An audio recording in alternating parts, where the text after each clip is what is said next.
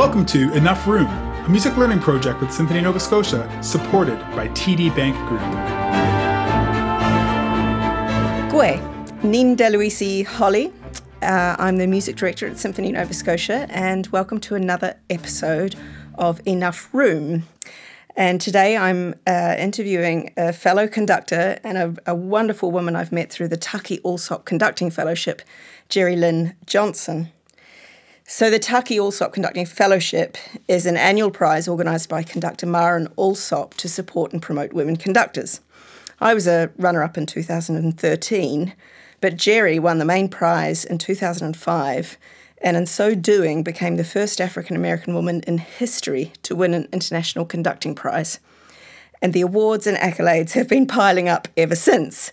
She was a recipient of the 2009 Leeway Transformation Award, a 2010 honoree in Arts and Culture for the Power Shift, and a 2010 British American Project Fellow. She was named a 2010 Philly 360 Creative Ambassador by the Greater Philadelphia Tourism and Marketing Corporation and a 2011 Woman of Distinction by the Philadelphia Business Journal.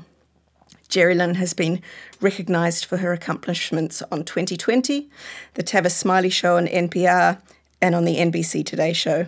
And my guess is that's just a discreetly highlighted shortlist of the trophies acting as paperweights on her desk. So, first of all, Jeri Lynne, thank you so much for joining me today. I know you're incredibly busy, and it's a privilege to get to pick your brain for an hour or so. well, the pleasure is all mine, Holly. I, have so enjoyed. Um, getting to know you through this pandemic intimacy that we've all developed through these Zoom communities and Zoom meetings because um, we've never met in person. And so it's been really nice to get to know you. And thank you so much for inviting me to, um, to be with you on Enough Room. It's a pleasure for us, truly. And it, actually, I was, I was going to start with that. I mean, so the Taki Alsop Fellows, we've been meeting I don't know, for, for, at one point we were meeting every week, but uh, now it's sort of once a month. And I mean, 24 or so busy international conductors in different time zones managing to get online and speak to each other at regular intervals for over a year. That's like the time space continuum being warped completely out of shape. have there been any other aspects of your work life in the last 18 months that have been altered by the experience of lockdown or or the other major events we've come through in the same period like Black Lives oh. Matter? Well, you know, I think, um, you know, I, I almost feel like the last year and a half has been sort of like a midlife crisis for humankind. I, you know, I feel yeah. like this has been a moment for for everyone, regardless of race or gender or socioeconomic. You know, I think everyone you know it was kind of like there was a pause button on on the world in any number of ways and and it gave everyone um, pause to think, to consider, to stop and ask some questions that, you know, when we're all so busy and just moving from one project to the next or one obligation to the next, you know, just going through our, our daily, monthly, you know, annual to-do lists as they are, you know, we don't always get a chance to just stop and, and think. Yeah. Um, and the questions that we're stopping and thinking about are, are, are really important questions, I think, on just an individual level. People are reevaluating the choices that they've made about their jobs and, and, careers and, you know, what really makes them happy, what brings them joy, what's important to them, but also that we as this, like what's important to us as, you know, different societies and what's important to us as human beings on on this shared home of planet. Absolutely, absolutely. Now that things are starting to open up, and, and in parts of the US, actually, it, it opened up quite early on. Has has work resumed for you, conducting work, or is it take, are orchestras taking a while to restart down there? Well, you know, I think um, uh, yes, you're right. Uh, you know, America um, is both divided politically, and and I think um, that political divide actually affected the way work stoppages were handled in our industry. You know, I think mm. you can almost go through uh, the political landscape and see, you know, in America, the, the color that represents Republicans is red and, and Democrats is blue. Those are the two major political parties in America and you can kind of look at the states that that went for you know one political candidate or another in our recent presidential election and the ones that were red had minimal work stoppages. Um, yeah. so, you know, there were some orchestras that maybe they slowed down a little, but they didn't maybe Yeah. sometimes close all the way, or they kind of were able to do some things that that orchestras um, where uh, the the pandemic was was considered more of an existential threat. I think, and people um, dealt with it in different ways, uh, and those places shut down completely. So it was really kind of geographically dis- dispersed. Um, And so that being said, my work depending on where it was geographically was affected depending on how they were handling the pandemic so generally speaking like everyone else um, j- just kind of an immediate pause button and let's shift and things have opened back up for me in that regard. Um, but but also I just personally pivoted a great deal towards um, consulting, which I had always done, sort of in the background, and I didn't talk to a lot of people about it because um, you know people tend to pigeonhole you and they can't really think about the, the richness of a human being and being able to do more than one thing at a time. Like you know, so I since I could walk and chew gum, I had always done some consulting on the side, and so that came into the forefront during the pandemic, and so I switched all of the knowledge um, and experiential and um, knowledge that I had around audience development, diversity, equity, inclusion, and innovation in the arts that I had put into practice through my orchestra as a practitioner. I was able then to pivot and be able to monetize that knowledge and experience through my consulting. Great, that's wonderful.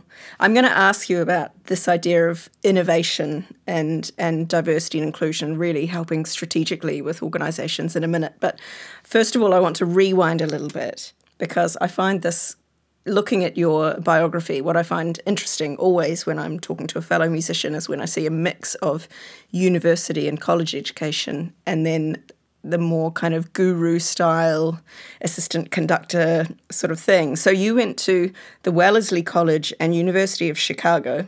And I mean, Wellesley College has had some pretty amazing alumni, right? like, Yeah. uh, you're in good company there, and you can tell us about that in a second. But then you went on full scholarship to the Aspen Music Festival as a conducting student, and you've been mentored by some of the greatest conductors on the planet, including um, Marin Alsop, who we have in common. But I'm just curious to know what your reflections are on classical music training from these very different experiences. So, the university education, which is arguably about building critical inquiry and healthy skepticism, and the more traditional music training at Aspen or as an assistant, which is sort of guru based or more like an apprenticeship where you learn from the master. Do you perceive a conflict between the two, or did you when you were studying?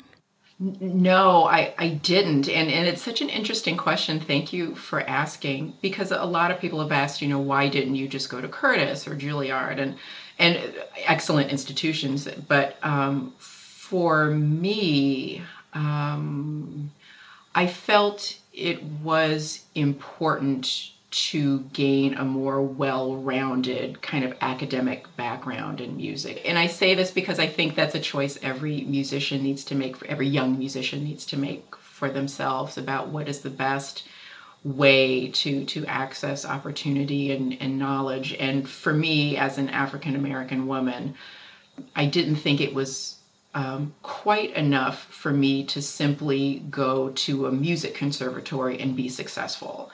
Um, because we have many highly trained excellent musicians uh, of color who went to these institutions and you still don't see them at the Yeah. highest echelons and so that for me wasn't a determining factor in success and so for me it, it was all about ensuring that um, i as a woman i as an african american and that kind of intersectionality of those two that that when people saw me on the podium that there was no chink in my armor and by that i Yeah. mean there was no place for anyone either academically historically music theoretically whatever context that you want to question my authority no one had an in Yeah, there's there's no weakness. You're not going to get around me. I've studied the score. I've studied the history. I've studied the composer. I know the performance traditions. I you know I know all of that. So bring it. I will answer your questions. But I mean, you know, for me, and this is you know we can talk about that later. But you know, as a woman, my leadership style was one of intellectual honesty yeah, there are always going to be things I don't know. I mean, the collective history of any orchestra in terms of the number of people in the orchestra. The amount of times that they've done Beethoven 5 will always be greater than the amount of times I've done Beethoven 5 Yeah. because, you know, and so there's just this kind of institutional knowledge that I always respect and admire and am willing to learn from. And so for me, I'm very comfortable saying, look, this is something I don't know. That's a great question. Let me find out. And I'm also always willing to to lean upon and and utilize the, the knowledge of the musicians in the orchestra. They're the experts on their instrument. I'm not, you know, an mm-hmm. oboist. I'm not a cellist. I know about these instruments and some technical things, but in terms of the lived experience and, and the intimate knowledge that they have, I'm I'm always happy to rely on that and and use it to, to the betterment of me as an artist and a conductor. And so again, it isn't just about that I'm this impenetrable force on the podium and that I, you, you have no right to question me and, and how dare you address these questions to me. It's more of ensuring people doubly, triply, quadruply, as the case may be, that I am qualified to do this job Yeah. and I'm qualified to be standing up here leading you. It's so interesting um, because when I was sort of writing down questions I really wanted to ask you, one of them was you strike me as someone who's totally comfortable in a leadership position. That was the phrase that kept coming into my head. There's, there's something about the conversations we've had that often you'll quietly sit and listen to everyone else yabbering away, and then it's like the voice of Gaia coming through from you and saying, Hang on, I need to say something, and it will, and it was it, you just you have this very steady, incredibly reasoned sort of way of leading a discussion, and that must be an incredibly wonderful thing as a musician to have on the podium in front of you. That's just like, oh, it's okay, like mum's driving the car again. Do you know what I mean? It's like this is, it's like no, this is someone who is assured and has thought very carefully before opening their mouth, and that really comes across. Were you always like that um, as a kid as well as a teenager, or is that something you've had to learn?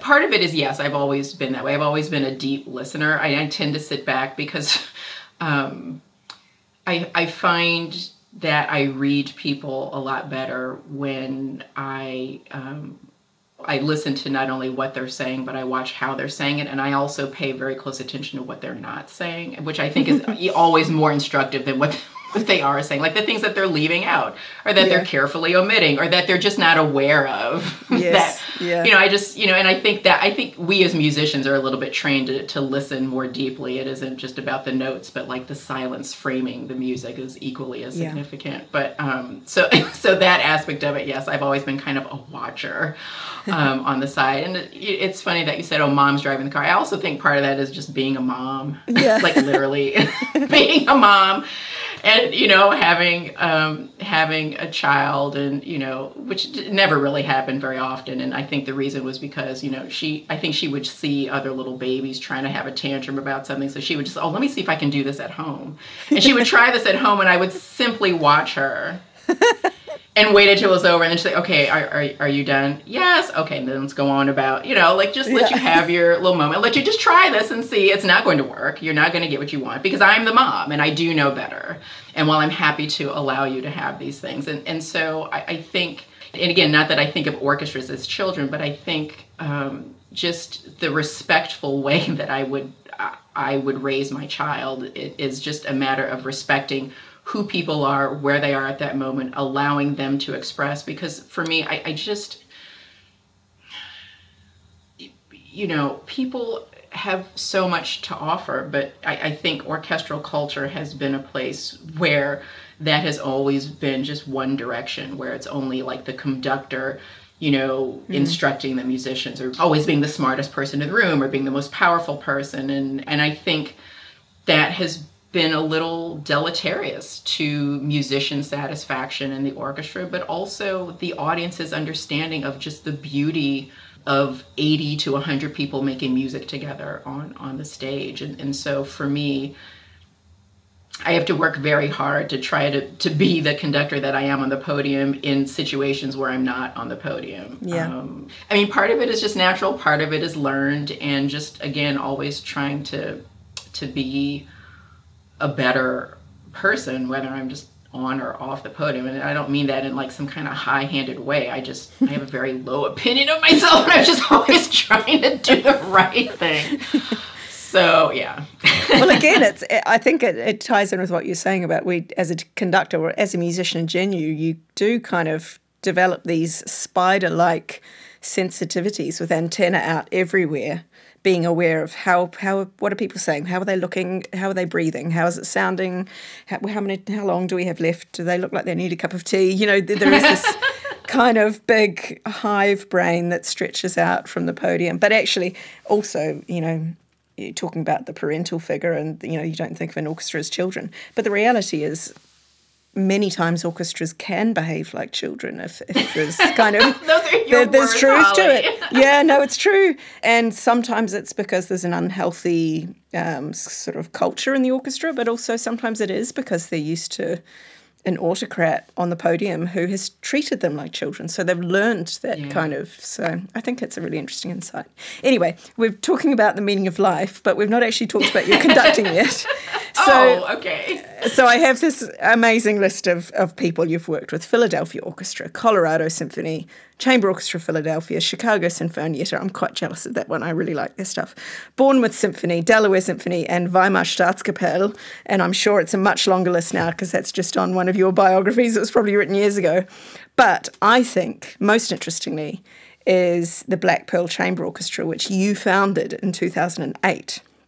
And having set up, uh, been part of founding processes myself, I know what an enormous job it is and what a risk it can be. So, can you tell me a little bit about that time in your life around 2008, the period leading up to that decision to take that risk, if it was a risk, and the path that Black Pearl has followed since? Because you have stayed with them, haven't you? Yes, um, I, I, have. Um, so, uh, I will say, I'll start with the risk element first. I think, um, well, uh, I'll, I'll, go back. So when I founded Black Pearl, you know, I had recently come off of the Taki situation. It was really wonderful. And um, I, I, learned so much and got such great exposure. And, it, and it's such a wonderful, um, wonderful organization. And, and, I worked really hard uh, kind of during that year with Marin and, and even a little bit afterwards to, to continue to, to build it. And, you know, kind of help create like collateral and like a logo mm. and you know the website mm. re- redux and just a whole bunch of stuff because I felt it was really really important that that the organization continued to grow and, and build broader support and that that was just my way of being grateful for what it had done for me. Um, th- that being said, even with the wonderful platform that that gave me, it was still a struggle as an, an African American uh, woman, and so I, I auditioned for for three orchestras to be their music director and made it to the finals for all three and did not get selected again. Not unusual. That's the way it goes.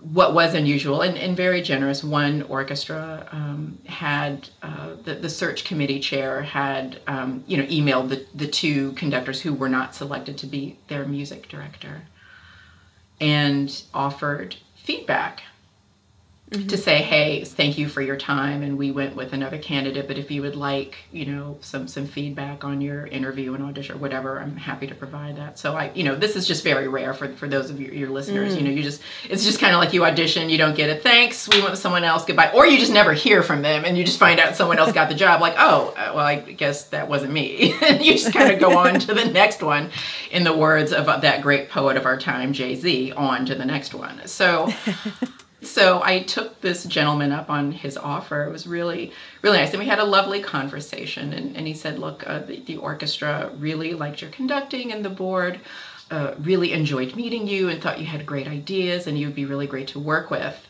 And he said, We just didn't know how to market you. And, you know, mm-hmm. and so the time frame for this was. Um, so the Taki year straddled 2005 into 2006, and so this was 2007 when, when this happened and I was like, oh, okay, I um, I don't I don't know. I guess you just market me on the rate. I mean, I don't understand. You know, you just market the way you market. I didn't understand, and so yeah. that's when he said, um, "You don't look like what mm. the audience expects the conductor to look like." And Wow. so that's when I understood what he was really saying was that we didn't think we could sell you to our audience that an African American woman was our orchestra conductor. and so I mean, at least he was honest, I suppose. You got to hand it to him. He didn't make up some kind of. But wow, what I wonder how. I wonder what it felt what it felt like in the pit of his Yeah, stomach was- as he was saying that out loud. Yeah. Do you know what I mean? and I and I you know I I've looked back on that so many times and I kind of feel like that email was really meant for me. Like I know mm-hmm. he sent it to both me and the other conductor who didn't get it, but I know that was him hoping I would take him up on that so he could tell me the truth. Yeah, and and so you know in america it's a very you know i don't this may be going out all over you know america's just a very litigious country. It's unfortunate but you know so sometimes i tell that story people like did you sue them? I, no I, I didn't. That's not the immediate go-to for solving problems. Um, so no i did not sue them because essentially what he told me was illegal. You're not allowed to discriminate yeah, yeah. on the basis of whatever race gender sexual orientation religion you name it. You just it's Yeah. not a thing that that you can do. And so no i did not sue them. I won't even say i was heartbroken. I, it, it was something cracked in me mm. fundamentally with that because you know you work so hard and all conductors you know we work so hard to just scrape together any opportunity that we can mm. to get in front of a group of musicians to practice our craft. Um, and I had sacrificed so much and worked so hard, and to know that no matter what was on my resume, it it was not ever going to make a difference to anyone. Yeah. It was just hard. And so when you ask me about the risk of starting my own orchestra, there in in some ways there was no risk. I literally had nothing to lose. And so I think in that freedom of you know when people talk about innovation and thinking outside the box i think it's hard for people to think outside the box because you're in the box. So when i found out that i was actually not in the box oh it was you know innovation became super simple then because i Yeah. you know i could do whatever i wanted and just you know make it work the way i just was able to just create you know the world as i thought it should be. And so black pearl is an orchestra yes but it really is a worldview. It is my worldview as an African American about what if the orchestra were the world, what it should look like. It should look like everybody. It should look like everyone and, and people who are qualified and passionate and engaging and, and fun to work with and enjoy what they do and are just at a world class level should be allowed to to do that. And and it's all kinds of all kinds of people. And we can always do better with diversity because, you know, that's mm. it's not a fixed state. You know it is something Yeah. that changes over time. And so as as a living system evolves and grows over time as the members themselves grow and evolve over time what diversity is also grows over time. And and so for me there really was no risk on one level because I had nothing left to lose in the industry. But on the other level there was no risk because I was betting on me. And So- presumably you trusted you at that point. You knew you were, you were capable of it at that point.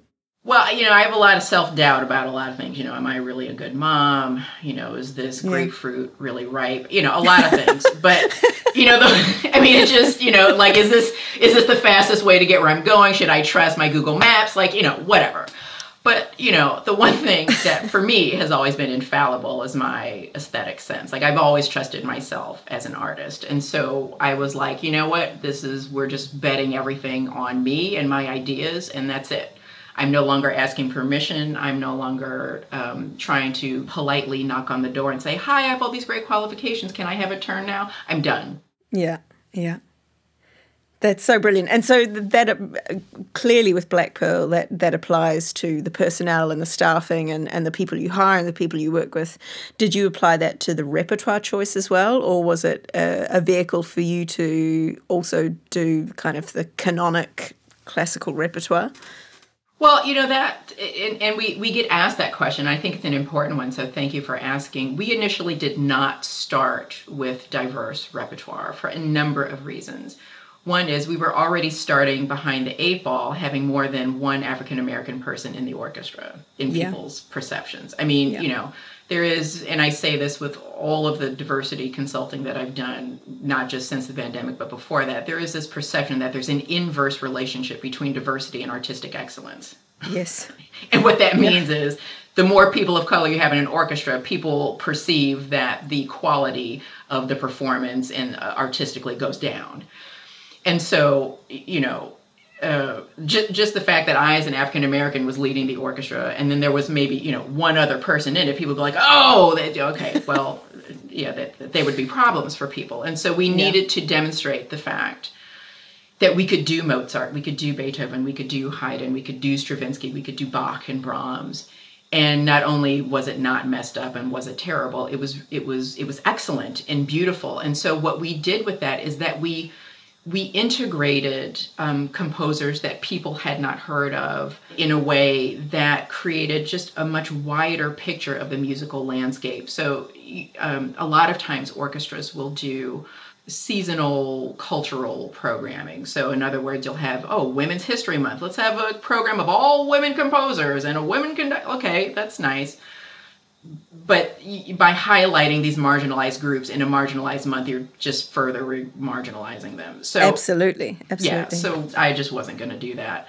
Um, so what we did is like um, we did a Black History Month concert. Uh, we, we, opened with the Brahms Tragic Overture and closed with Dvorak 9, which doesn't sound terribly diverse, but we sandwiched it with a number of orchestrated songs by H.T. Burleigh. Henry Thacker Burleigh was born mm-hmm. in Erie, Pennsylvania, is African American, what we would now call like an ethnomusicologist um, and composer who who knew Brahms and worked with him at, at, at, the American Conservatory when Brahms was was there in New York. And so there is a connection of mentorship and an artistic relationship between Henry Thacker Burleigh and Dvorak, and then of course Dvorak, who looked up to Brahms. And so there is this connection mm. between the three men that makes it authentic and interesting and appeals yeah. to people who are aficionados of classical music, but also people who are new to classical music and looking to see representation of themselves in that kind of historical timeline. And it is there.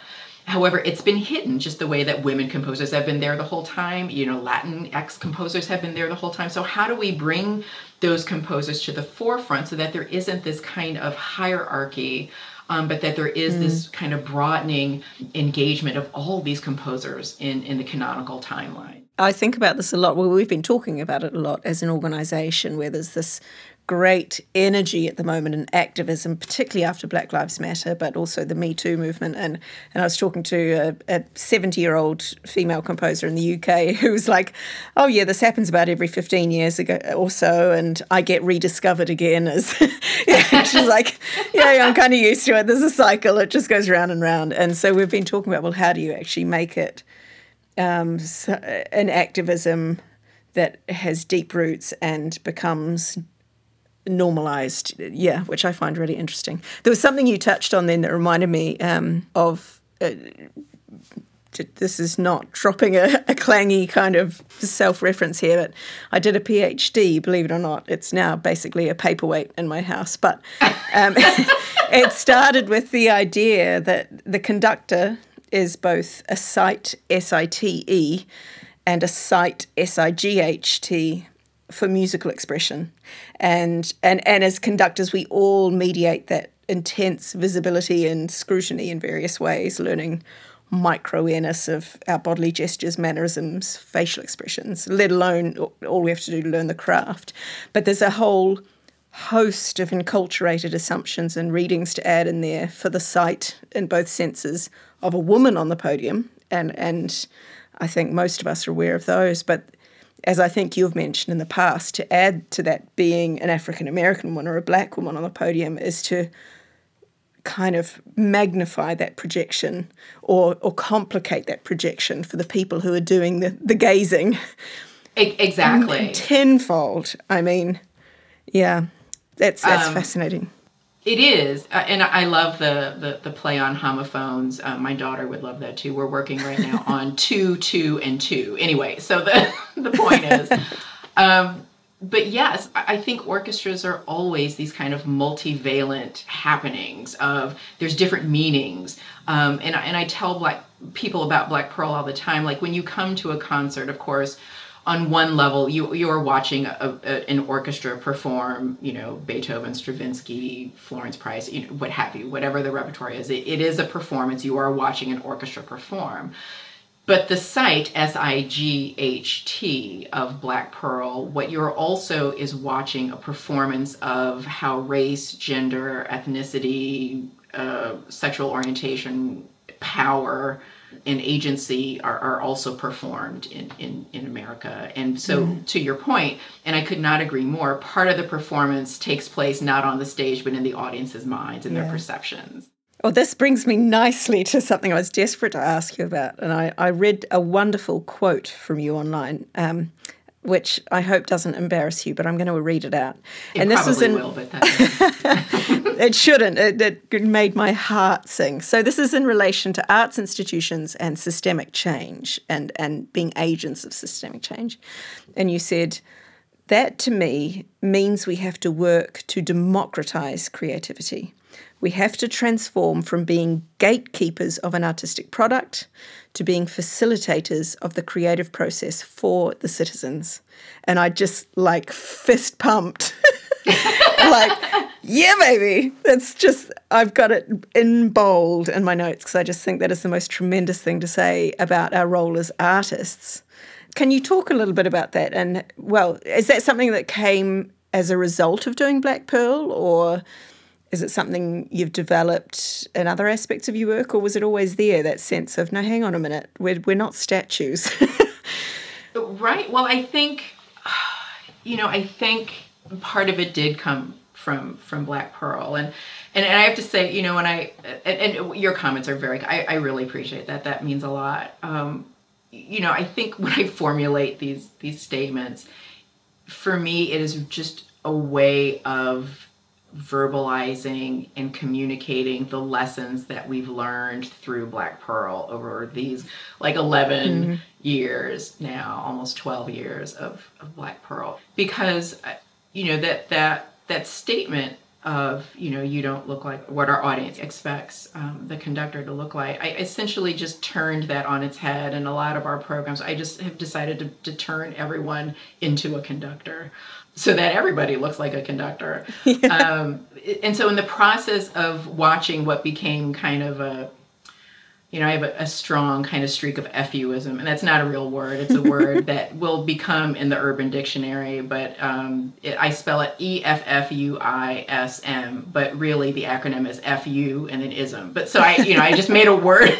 out of it. I love it. But I've just right. I just have a strong streak of FUism, and so that that statement I was an FUism. Like I'm going to mm-hmm. create a world of conductors so that everyone looks like a conductor. So in the process, you know, once that kind of Im- impulse of FUism dies down, and I'm able to like intellectualize and and kind of really look at this work, what we were really doing, and and and is so much more important now than I think it even was back when Hillary Clinton and Barack Obama were vying to be the Democratic candidates before Barack Obama won to be the president of the United States. Um, the the ability to sh- somehow give people a visceral sense of their own power, of mm-hmm. their own agency in society is critical. And I think, you know, people have always talked about sports and oh, sports and kids learn. Yeah, I mean, I love. I'm a huge athlete. I, I love sports. My daughter loves sports. I, I'm a big fan of sports. But there is something about the arts and people's ability to engage in creativity and expression and the ability to check in with themselves to ask what is it that I want? Who am I really? What am I trying to say? that I think is different than what people get from from the agency mm. that they develop as as an athlete in sports. And I think that is the kind of agency that is most critical now and I, I, it's not even just in America, but around the world as this kind of democratic experiment on the world stage is is coming into crisis. I think, you know, democracy itself mm. is is being called into question and being tested in some pretty significant ways, um, regardless of whether you're in the United States or Poland uh, or in uh, Brazil. Uh, this is we're at a pretty critical moment, and so people's ability to understand that they have agency, that what they want matters and that they have the ability to interact with large institutional systems. Now, I'm not saying Black Pearl Chamber Orchestra is, you know, the healthcare system, but but it is making your wishes known and communicating in a way that gets an immediate response and it teaches people that that they can modify their communication to get the response that they're looking for that mm-hmm. they have that they can have a dialogue with an institution whether it be an orchestra or a bank or a hospital a doctor's office um, the legal system the educational system you know you, you name it it gives them a way to create a dialogue with these systems for them to say a these systems do work. I can get what I need from them from from a democratic society, and also I, as an individual, have rights that are important, and I have a way to to assert those rights effectively in society. And even just to a way to articulate them. Exactly. For me, that that is the power of the arts. A way to acknowledge in yourself that you have preference or choice. That in itself, I think, is an incredibly empowered thing that though those of us from a, a walk of life who have never had to question that probably don't realize we're doing it and that we have that the gift to do that. The, the, the, um, the, the, privilege of agency is something mm. that people take for granted. And, and I'm sure you, Holly, and, and, and other artists probably do a lot of work in social and community settings. So not just we don't just perform in the concert hall, but we're out yeah. in the community doing concerts for people. And so oftentimes we as, as organizations will partner with with non-arts organizations like community centers or even, you know, health centers, senior living centers, youth mm. centers, things like that. And and the thing that has always struck me in my interaction with these is is the constant concern with you know people you know in, in social services or youth services or, or health services or you know food insecurity those kinds of things who are putting out really high quality programs making sure that they're able to get to people who need their services and yet the people who need their services do not partake of them mm. it's free it's really good people are not using them. I find that fascinating. Yeah. And so I think for me over time it has become perhaps an idea that that we as service providers are operating from a mindset of, of agency privilege mm-hmm. that it doesn't make sense for us that you have all this access but you're not walking up and stepping up and using it and yeah. that is a privilege that we understand that we have the ability to do that there are so many people for whom their own personal agency has been so undermined on a systemic level for so many years that even given the opportunity for these kinds of services and benefits that could really help them and impact their lives, they, they don't step up and, and take it. And so um, the programs that we put together with whether it be orchestrating mm-hmm. leadership or we're in with with youth and, and hopefully we can go back to, to serving um, uh, recently released, um, uh, formerly incarcerated people mm-hmm. um, mm-hmm. to to again help regenerate and help them refine their sense of, of agency. That's amazing. It strikes me that a lot of this actually is only partially about what an orchestra is doing and how it's doing it, and more about the way people in general uh, link a sense of identity to the way they interact with the arts. That's not for me. I'm not the kind of person who does that. And which, which, funnily enough, is the inverse of you're not the kind of person I expect to be doing it. It's it's the exact same thing, right, but pe- people right. impose it on themselves. But it, it, strikes me the other flip side, if, if a thing can flip in two different directions, is a sort of an institutional thing that we've been talking about. Of there is this tremendous energy, not only from artists and administrators, but also from huge numbers of people from our audience, for instance, here in, in Nova Scotia, saying, genuinely, we are going to donate money specifically for you to democratize and make more open and restorative and equal the work you're doing. And, you know, we're finding people specifically want to donate for community and education work and for diversifying our repertoire. It's been this real sea change. But the thing that's difficult to change culturally is like you can Instagram and tweet that you love the idea and you support that that's what we're doing. But if you don't buy a ticket to come and listen to it, we won't be able to sustain it long term. So, what would your advice be to these sort of really long term, die-hard orchestral fans who just blimmin' love Beethoven 9? And do you know what I mean? And they love the traditional concert experience. What's some advice you could give to those treasured and loved and passionate orchestra supporters about the thought of coming to a concert that is of or about or in some way for them represents a story that's not their own. So it might be that it's music by composers that they the names they don't recognize or from a different culture. How can we help people with that? Sure. I think um, so you know this is a question I get a, a lot from not just orchestras, but you, so this this issue of, of the repertoire or or the mm-hmm. works that are being presented or exhibited, you know, depending on the art form, is across disciplines. So that this isn't just orchestras that that struggle with this. And so just from a, a business standpoint, one of the things that I explain to people is you have to shift somehow people's loyalties with live orchestra performance from their their connection to the music to their connection to the organization because quite honestly you can listen to beethoven 9 whenever however you want mm. you can have that as often as you want with a whole bunch of conductors it's all been recorded about a billion times so there, yeah. you're not going to miss out on beethoven 9 yeah. the experience of the, the spiritual connection of seeing 80 to 100 people in one place engaged in music making is a phenomenon that no recording can duplicate. It is also a phenomenon that is exciting and engaging no matter what piece is being played.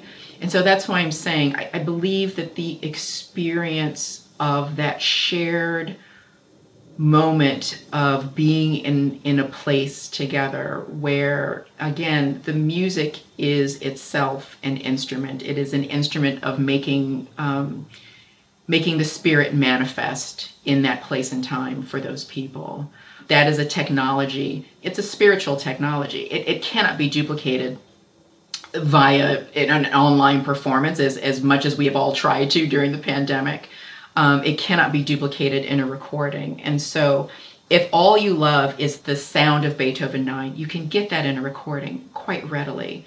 But if what you love is the the evanescent moment of music making of a group of people and the spiritual energy that that generates, um, you must go to that orchestra and be present and and be part of that because it's only built when people come together. You know there's that the, the famous and i'm terrible so people who are fans of scripture and who are you know uh, uh, who know the Bible backward and forward, please forgive me. But you know, there's that saying where you know, where where where two or three are gathered in my name, there will I be. So you know, mm-hmm. the, the orchestra just by the collective music making makes a musical church. you yes. know, in that yeah. sense. And so if you want to go to church, you got to go to church.